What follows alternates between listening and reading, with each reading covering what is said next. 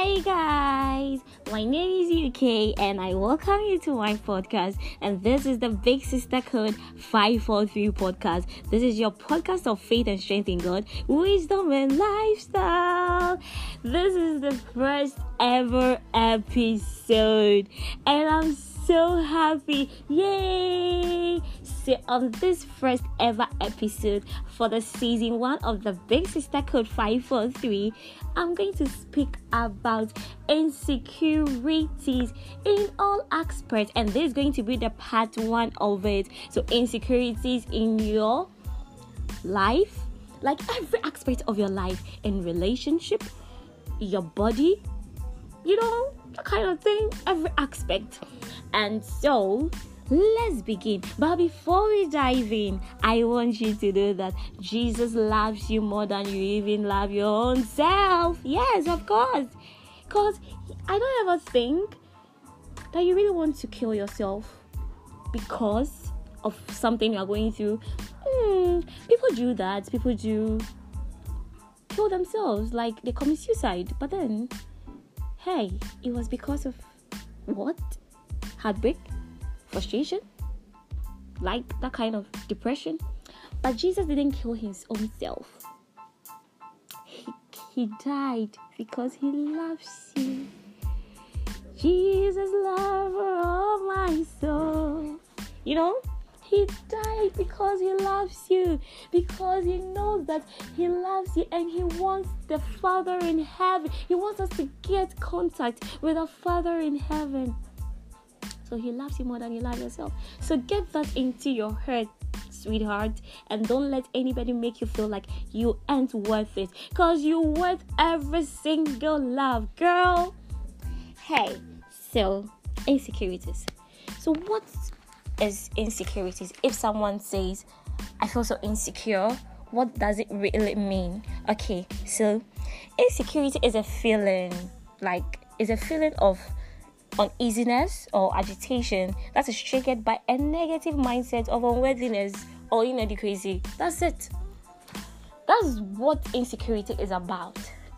So you sometimes feel that you are so unworthy of something.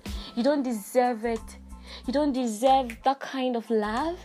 You don't deserve that kind of job. You don't deserve to be in that kind of marriage. You don't deserve to drive that kind of a car. You don't deserve to live in a particular, um, so, um, let's say, society or let's say a particular place. You don't deserve, like, you feel like you are so unworthy of so many things and you are inadequate to get anything that you want. Like, oh, you are inadequate of so many things. But hey, I came to tell you that every single thing here on this earth, you are worth it. You are you have the adequacy to it. You have it, girl, you have it.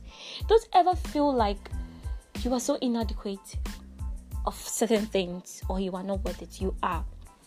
Don't let that guy make you feel like you are not worthy because of your body stature. Girl, you are pretty. You are damn pretty. You are the prettiest girl ever. Cause there is only one you. You are one of a kind. There is only one unique you. There is no any other version of you. Even if you are a twin, you definitely have some kind of different things in you. Yeah. Even if you are identical twins, I, I, I would use identical twins because Identical twins have the same features, but there is one thing that would definitely be different from the other person. And even that, you should also think of it. Even if you are identical twins, it doesn't mean you're going to die on the same day. It doesn't mean you're going to get married on the same day. For the fact that you guys are identical twins, it doesn't mean your identity in Christ, or better still, your destiny is the same. No! You have different identities, but you are identical twins. So this should tell you that there is only one you on this earth. There is no other person like you. So don't you dare let anyone make you feel like you aren't worth it. You are worth it, girl. Sometimes I get it. We go through situations and we feel like that's the end of the road for you. And you are not worth any other thing extra or any other good thing in life again. But that is not the end of the road for you. God has a better plan and a purpose. So, one thing I always tell people sit down, have a conversation with God, and ask God and tell God in your prayer, Father, let me know my purpose. Let me know the purpose you have for me on this earth. What is my calling? What have you called me to be?